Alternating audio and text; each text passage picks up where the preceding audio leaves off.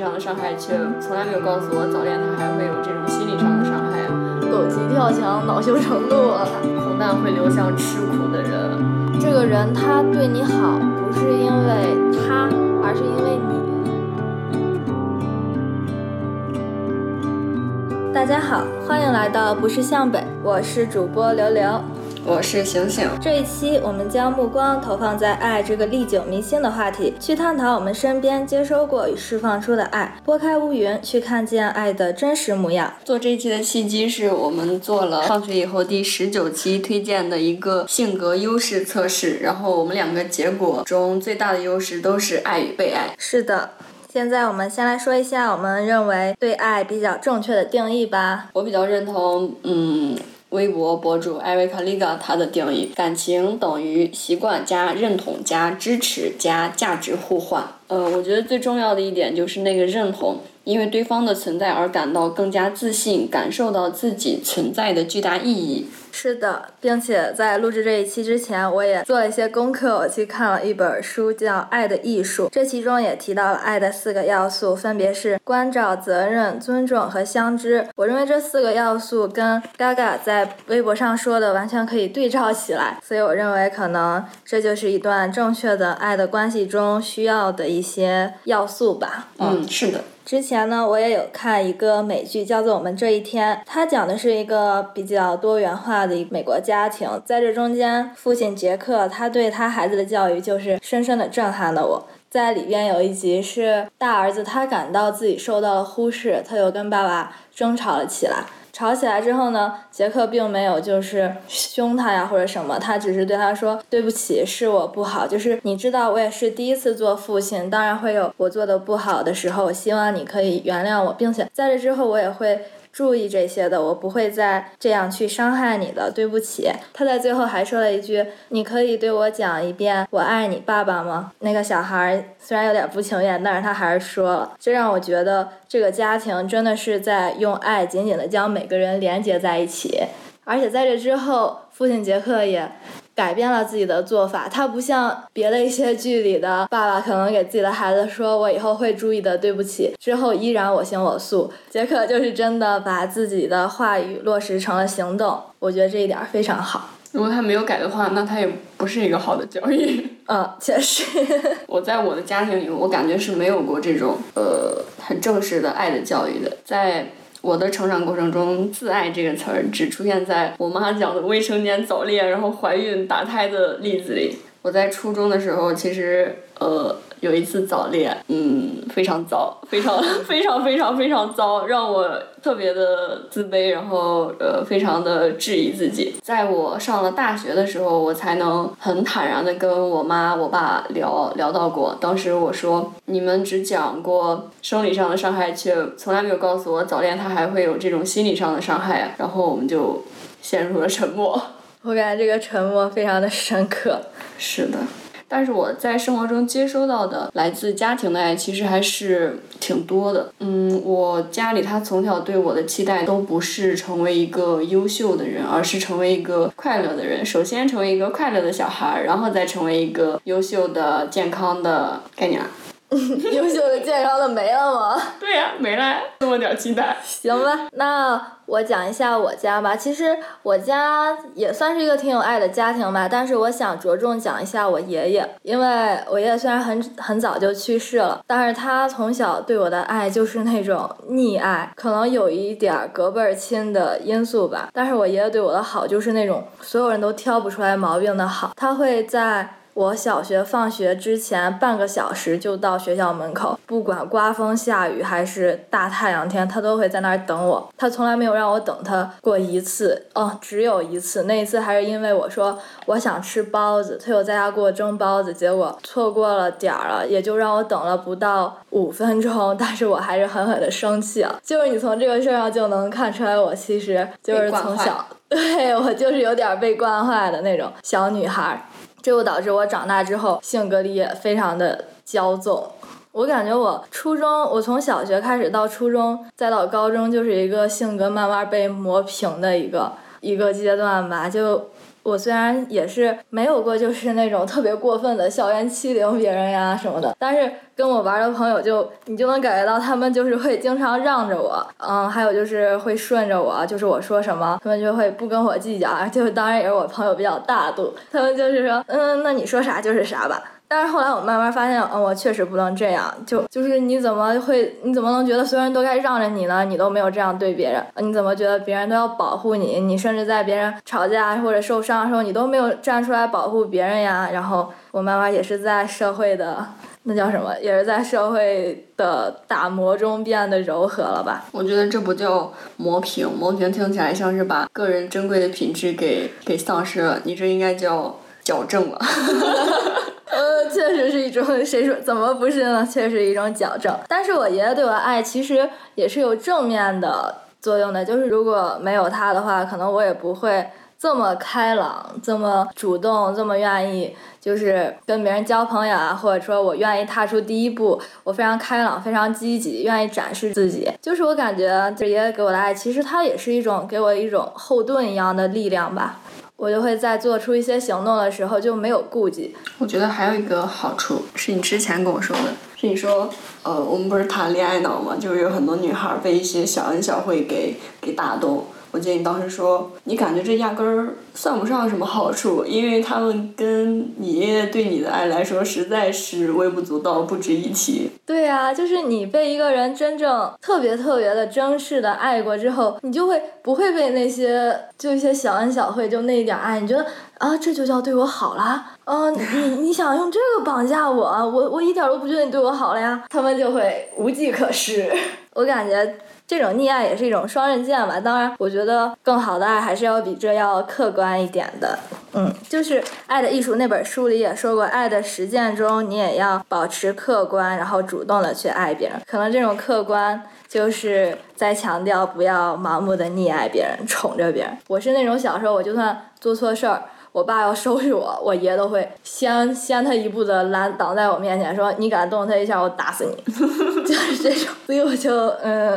这有一点不算客观。嗯，然后我还有很多来自朋友的爱。我我有收集小东西的习惯。然后我前几天收拾那个我写日记的那个日记本，它外面有一个袋子，我用来装小纸条。我把它们都打开来看，我发现很多嗯，过去朋友给我写的小纸条，都是一些很单纯、很幼稚的，说我要跟你做一辈子的好朋友的那种话，都被我很小心的收藏了起来。嗯，我感觉很多女生都会在青春期的时候。和朋友有这种小纸条的来往吧，是的，明明都在一个班里，但是要写很多小纸条，但偏偏要写一封信。生日的时候一定要写一封信，怎么能不写？而且那封信必须要有两页稿纸。可以没有礼物，但不可以没有手写信。对的，现在我们来听一下我们的投稿吧。大家好，我是曼曼，很高兴也很激动，可以跟各位主播和听友们分享我的故事。这是我第一次投稿，所以还有一些紧张。对我而言，我感觉爱是一个很抽象又很具体的词语。从小到大，我都生活在充满爱的环境中。爸爸妈妈他们非常的相爱，也非常爱我。因为他们工作比较忙，我的爷爷奶奶就会到我学校旁边租一个房子陪我上学，从小学到高中，整整十二年。同时，爷爷奶奶又是知识青年，思想很开放，愿意不断的为我尝试新的事物，接受新的东西。跟他们生活在一起也非常的轻松快乐，所以我感觉我是一个从小到大都不缺爱的孩子，也不断的从家人身上学会了怎样去爱别人，因为我的家庭给了我很多的安全感和正能量。我就会很愿意，也很喜欢将我收到的爱传递给别人。我认为帮助别人是我做过最快乐且最喜欢的事情之一。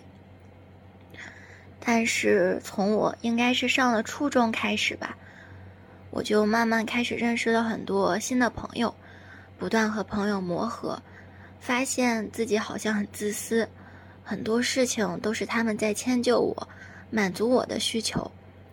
我并没有给他们提供很多帮助，或者适时的提供情感满足。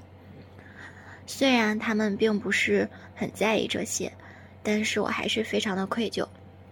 于是我开始学会倾听，不管是八卦娱乐，还是遇到困难深夜 emo，慢慢我越来越喜欢这种感觉。感觉，我认为倾听是朋友之间很重要的。也很有用的双向表达爱的方式。我愿意跟你说，因为我信任你；我喜欢听你讲，因为我关心你。我觉得这是一件很浪漫的事情。同时，我也在不断反思自己：我有没有这样去爱自己的家人？我就从最简单、最直接的表达开始。我会每天跟妈妈说很多遍“爱你”，会关心爸爸什么时候回家。听他们讲今天一天吃了什么，发生了什么事情，也会经常去看爷爷奶奶，跟他们撒娇，陪他们去游泳。在我还没有能力去给家人更好的条件的时候，表达和陪伴其实就是最低成本但又最珍贵的礼物。慢慢的，我成了家人口中的贴心小棉袄，成了朋友口中勇敢真诚的女孩。其实我的这些，都是因为他们对我一直以来的爱，让我有了足够的底气和热情，去爱这个世界。我非常感谢我的家人和朋友，感谢他们让我从只会从别人身上索取爱的小女孩，变成了可以为周围的人源源不断输出爱的小太阳。谢谢大家，我的分享就是这些。曼曼是我现实里面的朋友，我感觉他真的是一个一看就能看出来是在爱里长大的小孩儿，他那张脸就写着我很幸福。而且他真的很很很很会表达，他总是跟我说做你的朋友真好，真喜欢真喜欢跟你在一起。我觉得在一段亲密关系里面，这种正向的表达是十分重要的。当然，如果对方的举动让你感到不爽，也应该大胆的表达出来。我初中的时候放周末那个假期，我妈就跟我说，她就通知我说明天我们一起去看姥姥。但是我当时。当时我有我自己的安排，我的安排就是我觉得周一到周五上学太累了，我想在家躺着玩，我不想出去外面。然后我就我就跟她说，你能不能不要替我做决定？我我有我的想法，如果你想带我去的话，你得先跟我商量。其实现在我觉得挺无理取闹，也不算无理取闹吧，其实是有一点小题大做的。因为我我理解我我妈，她只是想带我去看看姥姥，可能她就是觉得姥姥可能想我了。但是我跟她。争执完之后，他真的就再也没有替我做过什么决定，他都是先找我商量。你妈这样做法还真的还挺好，牛吧？真的很牛。我的主体性就这样保存了下来，在我刚刚萌芽的时候 被小心的呵护着。其实如果我我不把这个想法表达给我妈的话，那她可能永远都不会意识到有这个问题。是呀。我感觉，我感觉你妈这一点做的还挺好的。是的，我妈妈非常棒，我为她感到骄傲。她就是很认真的聆听了你的感受，然后她真的注意了以后。对她真的做出了行动，她做出了让步，让我们这个母女关系变得更亲密了，更好了。嗯，是的，我觉得在亲密关系中要表达出来你对这份爱的感受也非常重要。我有一个弟弟，他就是那种非常。非常会表达的小孩儿，我没有见过一个人他这么的直观，就是会给你表达这些。他会在他很小的时候，你吵完他之后，他就特别伤心，他会说你是不是不喜欢我了？那在这个家里，你们是不是都不喜欢我？他说：“你们都不喜欢我了，那你们如果喜欢我，你们怎么会这样嚷我呢？你们怎么会所有人都批评我呢？你们是不是就是觉得不喜欢我，觉得我是累赘呀？”然后每次他这样一说，你就会非常心软，就会觉得说我们怎么可能不喜欢你呢？慢慢的，我也是受到小孩的影响，然后我也开始就是去学会怎么表达爱。我会在他生日时候给他写信呀，会在平时也会给他说晚安，我们都爱你这样的。我还记得他三岁的时候还写一首小诗，那个时候是因为我买我给他买了一本那个《大山里的孩子》这本书，这首诗它的题目叫《我的姐姐》，然后他写了他的名字，哦，这是他七岁写的。他说他写的是姐姐像花一样温暖善良，姐姐很光明，姐姐爱我，我爱姐姐，就是一个非常稚嫩的小诗，但是狠狠的感动了我，让我狠狠的炫耀了一番。这个我感觉就是在人跟人关系里边爱的表达。我感觉爱的表达这件事情上，很多小朋友做的都比一些大人要做的好。在这个事情上，我认为我们是需要学习的。是的，在亲密关系里，大胆的表达是非常重要的一部分。让我们来听下一个投稿。Hello，不是向北的两位主播琉璃和行行，你们好，我是幽默，幽是悠长的幽，默是陌生的默。同时，我也是放学以后一位忠实听众，响应“放学以后去创造”的口号，所以我也来给你们投稿试一下。今天想要分享的故事呢，是源于我和我一个曾经的好朋友的故事。我和他相识于二零零七年，然后在两年前因为一些观念上不合的问题而选择分开。嗯，今天想要分享这个关于爱的故事，也是我和他分开的一个理由之一吧。这个故事主人公是有三位，一个是我，一个是他，还有一个就是我们。他的同学，我的好朋友 W，我和他，我和我们三个人都是高中同学，都是出自一个高中的。然后他和 W 在分班之前，他是学理科的，我是学文科的。然后 W 和他是在曾经是在同一个理科班，他们两个人因为一些感情方面的问题，然后不是很合得来。我那位我那位朋友，他觉得 W 有一些问题，然后就告诫过我不要和 W 走得太近，不然的话不太，他觉得 W 这个人品不行，然后告诫我不要和 W 走得太近。嗯，机缘巧合的是，因为文理的分科，我和 W 很巧的就分在了一个班级里，同时呢，还有一位另外的一位女生，也是和他很关系很好，我们三个人。在文科班是比较要好的朋友关系，然后在高中的时候，因为我和他是小学同学，家住的很近，除了在学校的学习之外，除了在学校学习之外，他我们基本上都是在一起的，每天上学放学都是一起走的，然后到了。大学的时候，因为我和 W 是考到了同一个同一个城市，经常在周末的时候会约出去一起看看电影，嗯，聊聊天，玩一玩的，有这样的一些社交活动的。然后，她 W 是一个大大咧咧的女生，然后，嗯，在我看来，她能够，她是一个很钝感力很强的女生，能帮助我想通。很呃想通一些事情，因为我是一个比较敏感的个性，W 这样的性格能够帮助我想通很多事情，能够帮助我干变得更乐观、更开朗、更活泼一些。所以说我比较喜欢和 W 在一起玩。然后 W 同时也是一个分享欲、创造欲特别旺盛的女生，经常会在朋友圈发一些呃发一些图片呀、视视频呀之类的，我也会在底下留言。就有一次，我这位朋友他看到了我在 W 朋友圈底下的留言，他就过来问我说：“你不爱我了吗？为什么我不喜欢 W，你却总跟他出去玩？所以爱会消失的，对吗？还是根本没有爱过？你不爱我了是吗？你心里已经没有我的位置了，在我的心底你一直都是最重要的。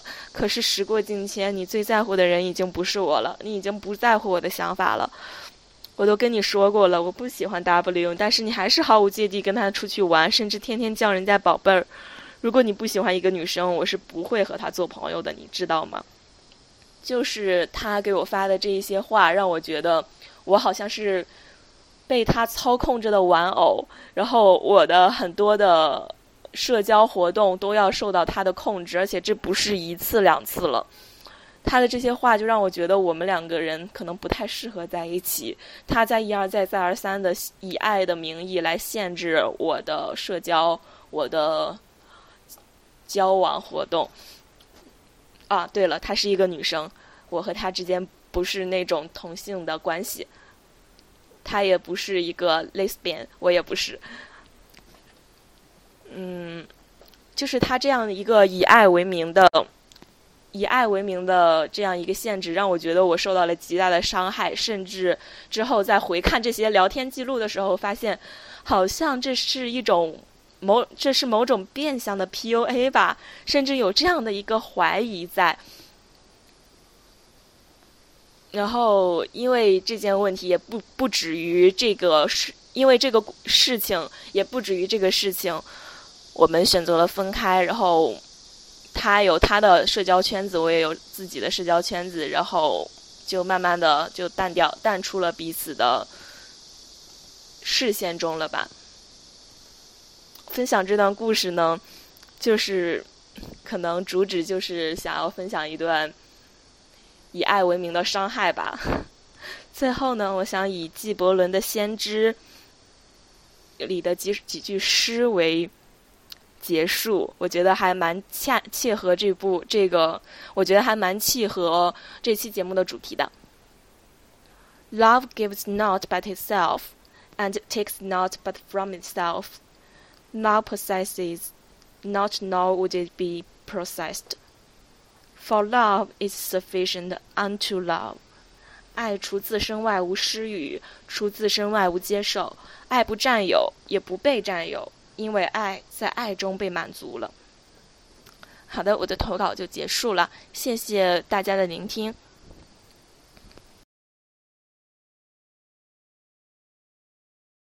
哎，我还挺喜欢他分享那首诗的，就是因为爱在爱中满足了。我觉得这真的是一个非常理想的爱的状态。我觉得跟刚刚曼曼说她觉得最大的快乐是帮助别人一样，她其实。怎么说呢？她不像她没有收获什么，但她收获了更多。对她收获可能更多精神上的快乐和满足。嗯，我感觉这个是一个非常特别理想的那种爱的状态。可是我感觉她就是写了她受到的那种伤害。我们好多人在青春期就是交朋友的时候也。或多或少的，十分典型。对，可我们都或多或少的被伤害过，或者就是这样伤害过别人。因为我觉得，嗯，在友谊里的占有欲这种还挺常见的。反正我，我作为一个被宠坏的小女孩，就会有这种占有欲。不被宠坏也有这种占有欲，比如我。是的，而且我觉得朋友之间出现问题还挺正常的。我高中的时候跟三个朋友一起在校外住，然后关系就非常非常好。有一次我就跟其中一个女生有了争执，原因我都忘记了，但是吵得很厉害。然后我生完气之后，我实在是想知道。他到底是什么意思？我就去问他说，到底是什么意思？你到底怎么想的？然后他发现他也特别生气，因为我完完全全是误会了他。然后我们就和好了，就很快的和好了，连一天都不到。就是在这种关系里，及时的表达就反而会让你们更加亲密。我觉得我在高中的时候跟我的好朋友也有过这种争吵，但是这个争吵，我跟他们的争吵就显得我现在看起来我非常的没有理由，非常的幼稚，真的非常幼稚。当时什么？当时。是我跟分班之前一个男生，我们应该是就是有梁子吧，算是。然后那天我就在放学的时候，机缘巧合，我就又看到了那个男生。看到之后，我就跟当时放学跟我一起走的这两个小姐妹，我就说：“我去，他这个人真是不行。”我就我就给他们骂了一顿这个男生。他们两个在重点班，就是比较更专注于学习，当时只是敷衍了我几句。然后就一起，他们两个就继续讨论他们的题了，然后我就更生气了。我说怎么怎么那个男生这样，你们俩还这样呀？你们两个怎么能不跟我一起骂那个男生呢？我当时就狠狠生气。然后回家路上我特别不高兴，非常非常非常非常不高兴。直到第二天上学的时候，嗯，其中一个女生她给我写了一张小纸条，她就给我讲说，我非常理解你不高兴，嗯，我也知道你讨厌那个男生，你肯定希望我们都站在你这边跟你一起骂他。但是我觉得。你讨厌他，既然他已经那么不好了，你就不要在他的身上浪费你的这些精力再去骂他了。就他就说，不是我们不跟你站在一块儿，而是因为你这样一直坚持骂他，对你自己来说也是一种损失。就是大概意思就是这样的。然后我当时收到之后，我心情立马就愉悦了回来。我就说，嗯，我的好朋友就是在为我着想呀，他们不是有道理，对他们不是在讨，嗯，不是觉得那个男生不怎么好，他们就是太为我着想了，然后我就狠狠的高兴了起来。我觉得女生中之间这种写小纸条表达呀什么的，真的，反正对我来说我是非常喜欢、非常珍惜的，它也让我们的感情变得更好了。对，但是有的亲密关系，你提出了问题之后，他不一定会做出让步，或者说表面上答应了你，但是实际上他那个行动还是还是在伤害你。这个时候你就直接跑，直接把这个关系给切断就可以了。我之前我刚刚提到的那个呃那个早恋里面的那个男朋友，他真的是垃圾到了极点，他。就是处处贬低我，从外貌到学习能力，甚至我的体育成绩，他都要贬低一番。可是我的体育明明是满分儿，他好贱呀！对，我觉得就是因为他哪儿哪儿都不如我，就是他自卑，他要想让你自卑。不，他想让我，就是可能传统的那个两性关系，他就是觉得男生就应该站在主导，站在那个更高的位置。他，但是他又没有比没有我厉害，他就言语上的不停的打击。让我自己觉得我自己不好，这个状态还而且持续了非常长的时间，直到我上高中，我身边有了一批新的朋友，然后我家庭和我朋友给我的源源不断的正反馈，让我纠正了这个想法，让我觉得不，我是一个很棒的人，然后我就顺理成章的很快的把它甩掉，真高兴，真的真的要狠狠的甩掉。我身边也有一个朋友，他跟他那个前男友，那更是一个很垃圾的人，就是一个烂人，但是他就是还反复的。就是去纠缠这个女生，我就觉得更烂了。就是真正的一个好的男生跟他分手之后，他肯定是不会去纠缠你的。然后这个女生，我当时就是一直建议他，就是跟他当断则断，长痛不如短痛，立马跟他分手。嗯。嗯，如果他一直纠缠不清，就让他身败名裂，发到他的学校群里，让他爸妈知道，直接报警。对，我觉得那个男生求复合求到他们家门口，我觉得。实在是有些不理解，特别不理解，甚至是那个女生的爸爸出门赶那个男生，那个男生都不走，真的很不理解。但是你知道最搞笑的是什么？最搞笑的是我让我这个朋友威胁他，就是也不是威胁他吧，就是给他说，如果他再这样，他就告诉他爸妈了。这之后，那个男生他就他就不找他了，他就立刻消失了。对，他说那行吧，那你别告诉我爸妈。早知道，早知道这么管的话，早就这样给他说了，真是无语。真是恐怖。真的，我感觉这种垃圾男人真的要当断则断。对，如果你不及时断掉的话，他带来的那个负面影响不仅不会消失，而且还会加重。我朋友的朋友是我见过最最最最恋爱脑的人。他当时接触的那个男生说他脸上的痣不好看，然后他就他就真的觉得自己那个痣特别不好看，他就很认真的问我那个朋友说我要不要把脸上的痣给点掉，甚至他们学校当时体测他都是戴着口罩跑八百米，我的天呐，这好恐怖呀！就是有一次我戴着口罩，就是我跑八百之前没有摘口罩，老师就强硬让我摘下，说你会死的。对呀，特别恐怖，而且这。这跟爱一点都没关系。一个人如果爱你的话，他怎么可能说出来这种话？真的。而且我最近就是又开始玩模拟人生嘛。昨天我的小人儿，就是我那个家庭里的小人儿，他们出现了一个那个奇想的状态条，就让我狠狠的触动了我。是一个女生，她是这样说的：“她说，Nico 失去了对 Ruby 的爱意，尽管相当难受。”但 Nico 知道，此时就是应该开诚布公的讨论，这样两个人才都能往前走。我就感觉，如果一个游戏里的人物他都能这样清清醒的知道的话，就大家在现实生活中怎么就不能做到当断则断、开诚布公的讨论，继续往前走呢？对呀，如果亲密关系带给你伤害，你们讨论之后他仍然不让步、不改变的话，建议断掉，更别提这这种连爱、连正常的亲密关系都算不上。一段健康的关系会让你觉得自己是一个有价值的人，自己是一个很棒的人，而不是让你去自卑、去怀疑自己。是的，我前一段看的那个《爱的艺术》书中也有讲，就是两个人之间真实的冲突，不是为了掩饰，也不是为了投射，就是为了发现两个人共属的内心现实深处。经过这种冲突之后，双方应该是深化。对对方的认识，然后变得更加强大，这段亲密关系也会更加紧密的。但如果遇到那种不可避免的冲突的时候，书中也有写，像那种婚姻中可能会有父母就是觉得我们为了孩子我们不分开，其实这是非常错误的决定，就是你会让那个孩子看到一个真正糟糕的亲密关系，甚至会留下阴影，让他对爱产生一个错误的认知。书中也有讲，公开分手至少让孩子懂得一个道理，那就是只要勇敢决断，就可以终止一种无法忍受的处境。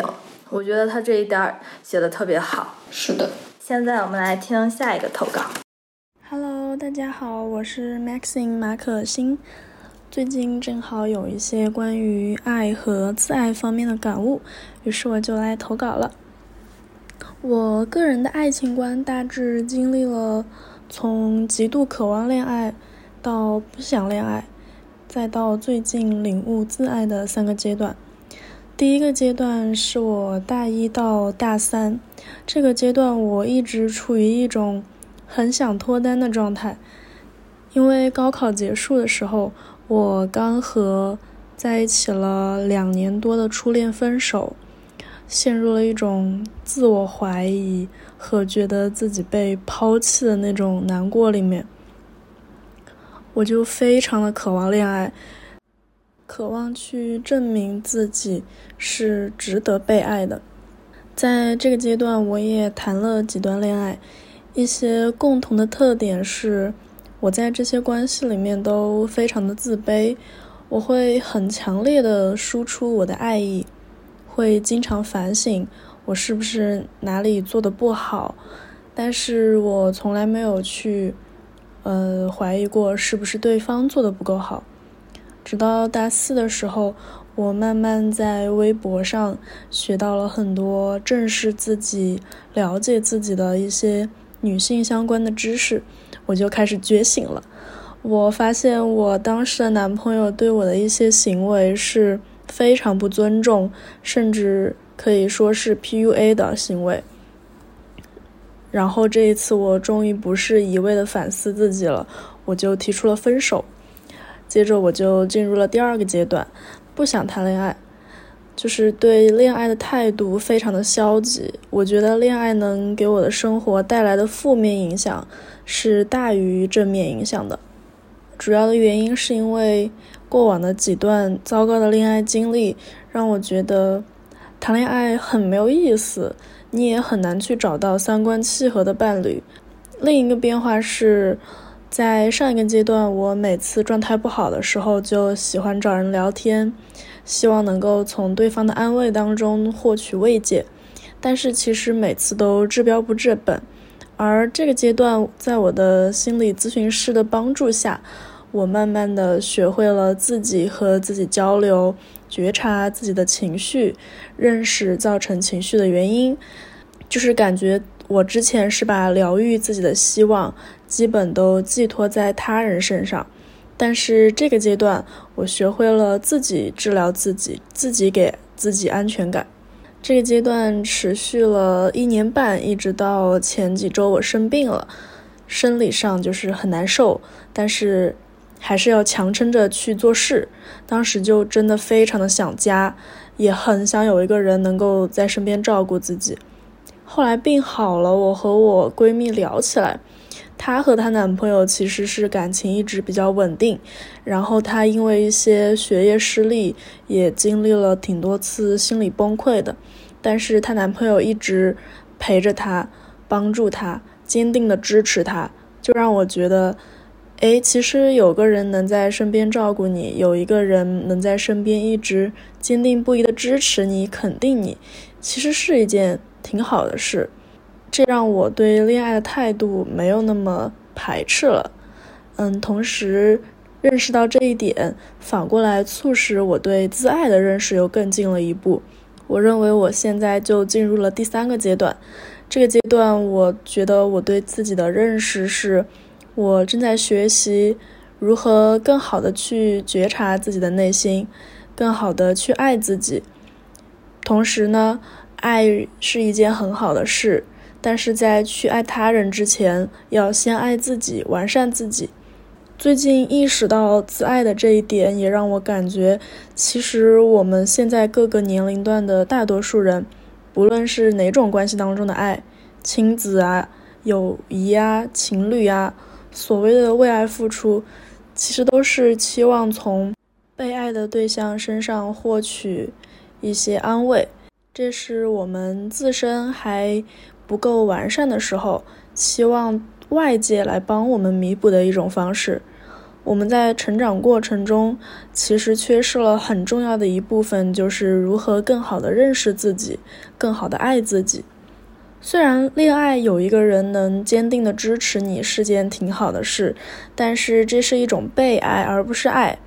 除了自外以爱的爱，都是利他的。如果我因为带恋爱带来的好处而去恋爱的话，我是注定会失望的。所以，把拯救情绪的希望寄托在他人身上，也是没有根本性的作用的。只有自己才能疗愈自己，永远坚定的去爱自己。这就是我全部的分享。希望我们所有的女性都能够更好的自爱。鼓掌，因为我觉得这个他说的阶段都非常典型。是的。而且我觉得他真的是一个很典型的例子，我还挺赞同他最后说的，就是要自爱的，因为在很多很多书籍、播客中都提到要先爱自己，才能去爱别人。在《爱的艺术》中也有说到，爱就是一种能力，你只有先爱自己，不要停止自卑和自负，真正客观的爱了自己，你才能获得爱的能力去爱别人。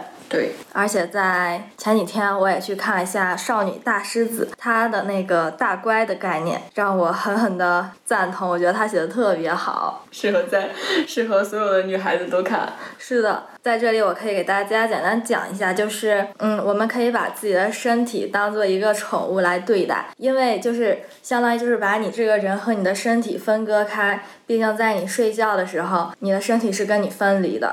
是他在休息，可能你不知道到哪儿去了，但是你的身体就是在原地休息，所以你要学会跟他好好相处。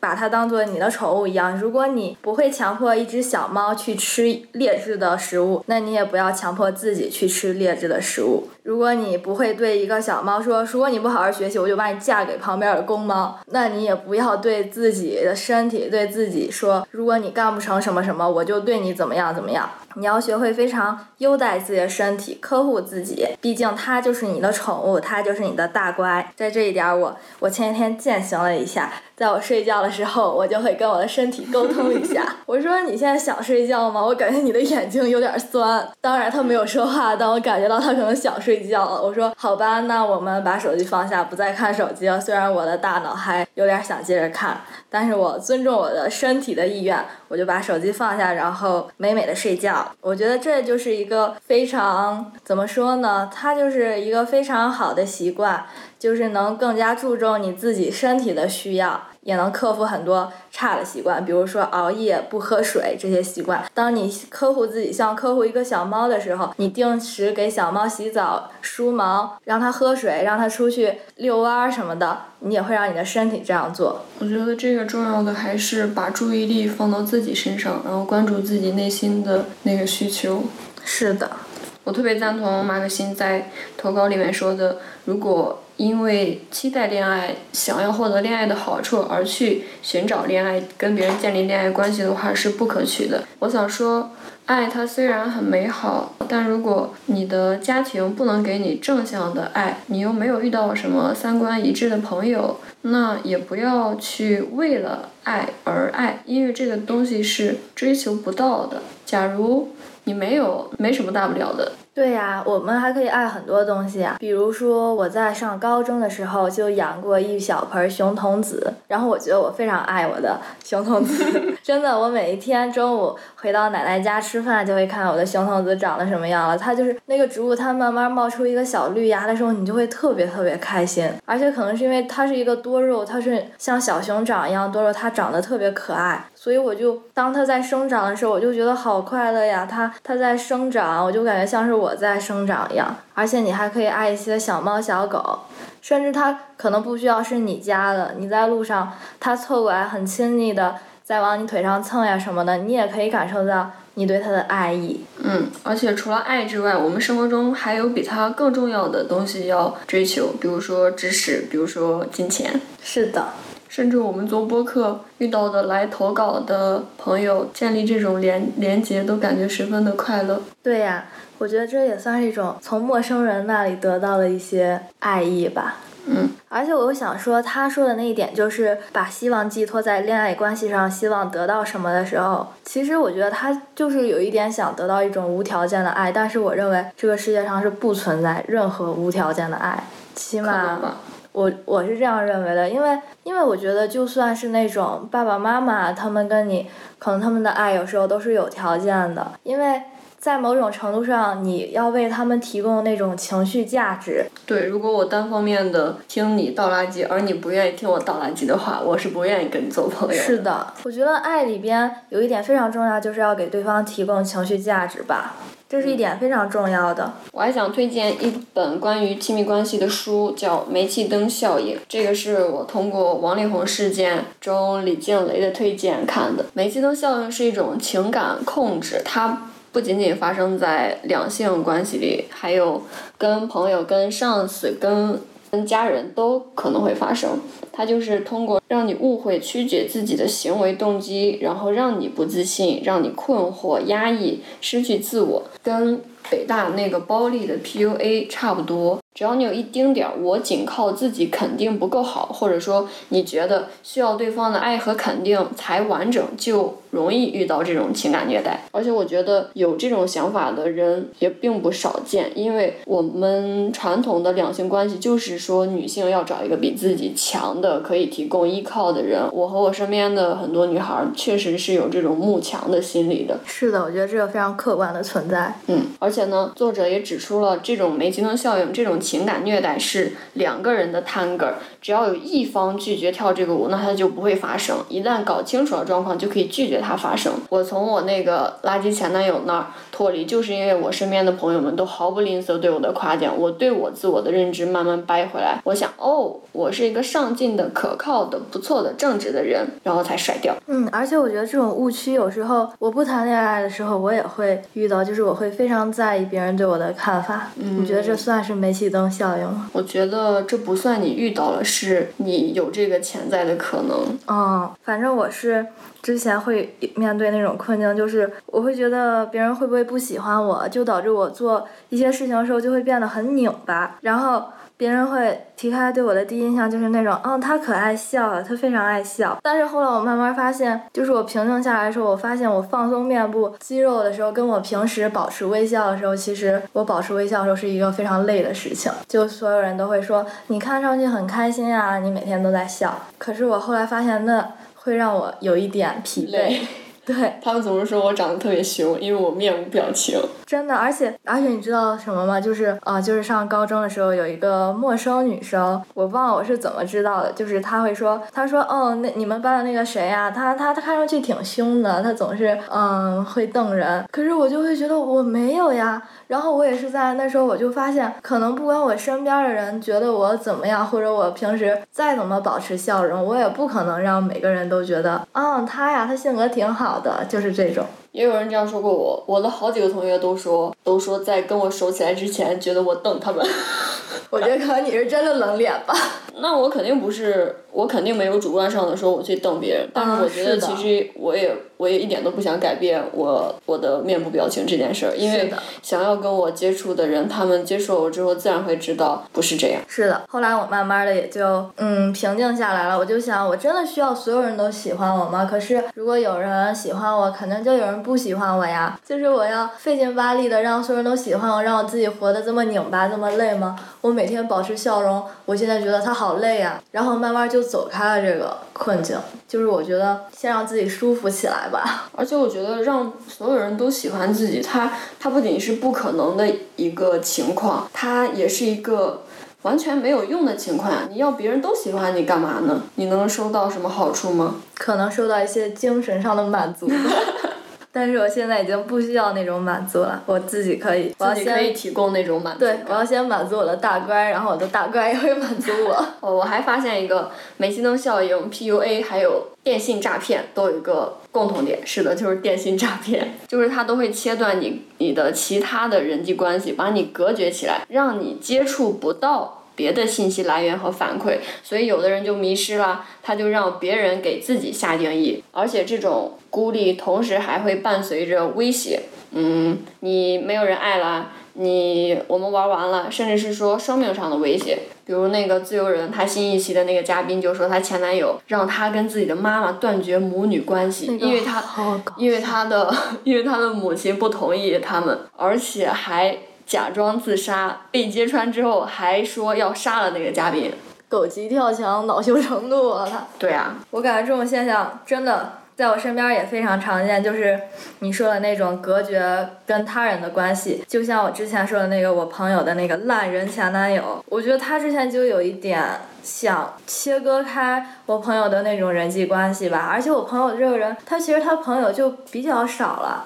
然后那个男生还在试图把他跟外界隔绝，而且曾经有几个让我非常不舒服的点是什么呢？就是那个男生会拉一个我们三个人的群，他还会加我的好友，他是在抖音上还关注我，还给我发消息，我觉得好吓人呀！这也太没有边界感了。真的，这我觉得甚至这都不是没有边界感了，而且而且在我朋友上了大学之后，他有一个经常一起吃饭的舍友吧。这个男生又去加那个舍友的微信，不是说他还加了你朋友的辅导员吗？啊，对，他还去给他那个辅导员说什么？因为因为那个男生当时就是疫情嘛，他过不去，他就说什么老师你让我过去见他吧什么的，我觉得好 吓人呀！他就像他就想渗透他的那个社交网络一样，而且在他的这样一通渗透下，大家都觉得。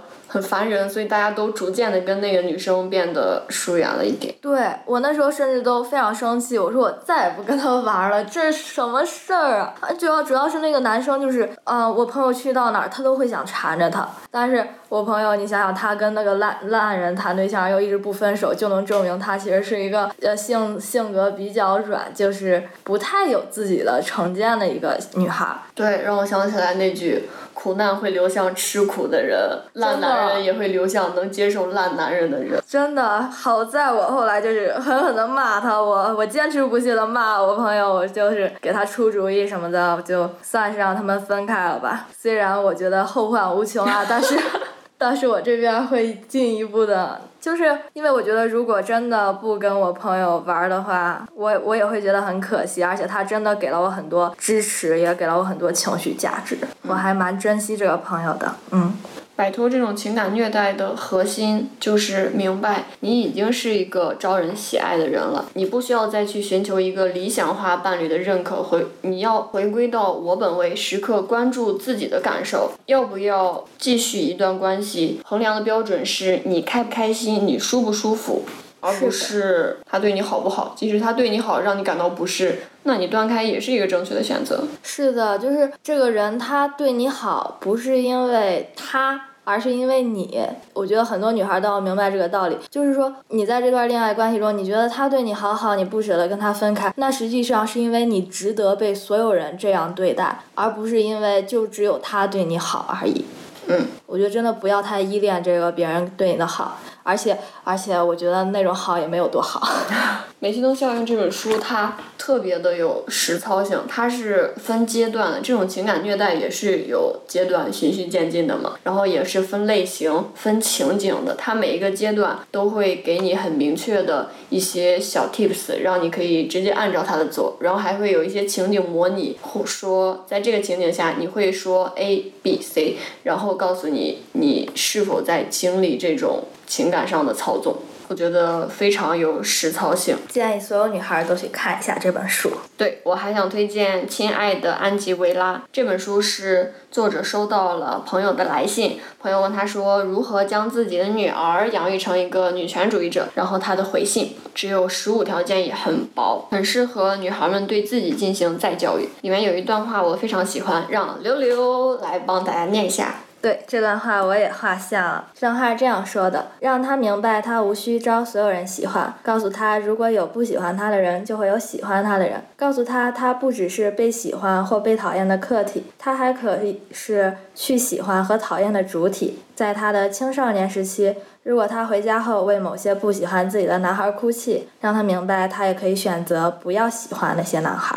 对，我觉得在我们这个地方的女性真的很缺少这种教育，都太会换位思考，太会体谅他人，去思考别人的需求、别人的情绪了，以至于我们都忘记了自己的感受、自己的需求。拜托，我们自私一点，多想一想自己吧，然后面对自己的心情或者说情绪，做出正确的选择。可能你选择结束一段关系会有懊悔，但是我们最终还是会庆幸自己保持了完整的自我。捍卫了主体性，离我本位又近了一步。是的，先生说的非常对。我看完这本书之后，对他的标记就是我将这样再次教育我自己，就像妈妈教育自己的女儿一样。对，希望我们永葆自信、自尊、主见和勇气。也希望大家都可以把自己当做自己的女儿一样去对待。如果你认为你的成长过程中没有受到过这些教育，或者有一些教育它就是缺失了，那么你不需要依靠别人，你可以完全只靠你自己去再次教育自己，就像对待自己的女儿一样，自己做自己的妈妈。嗯，那我们今天的这期就结束啦，拜拜，拜拜。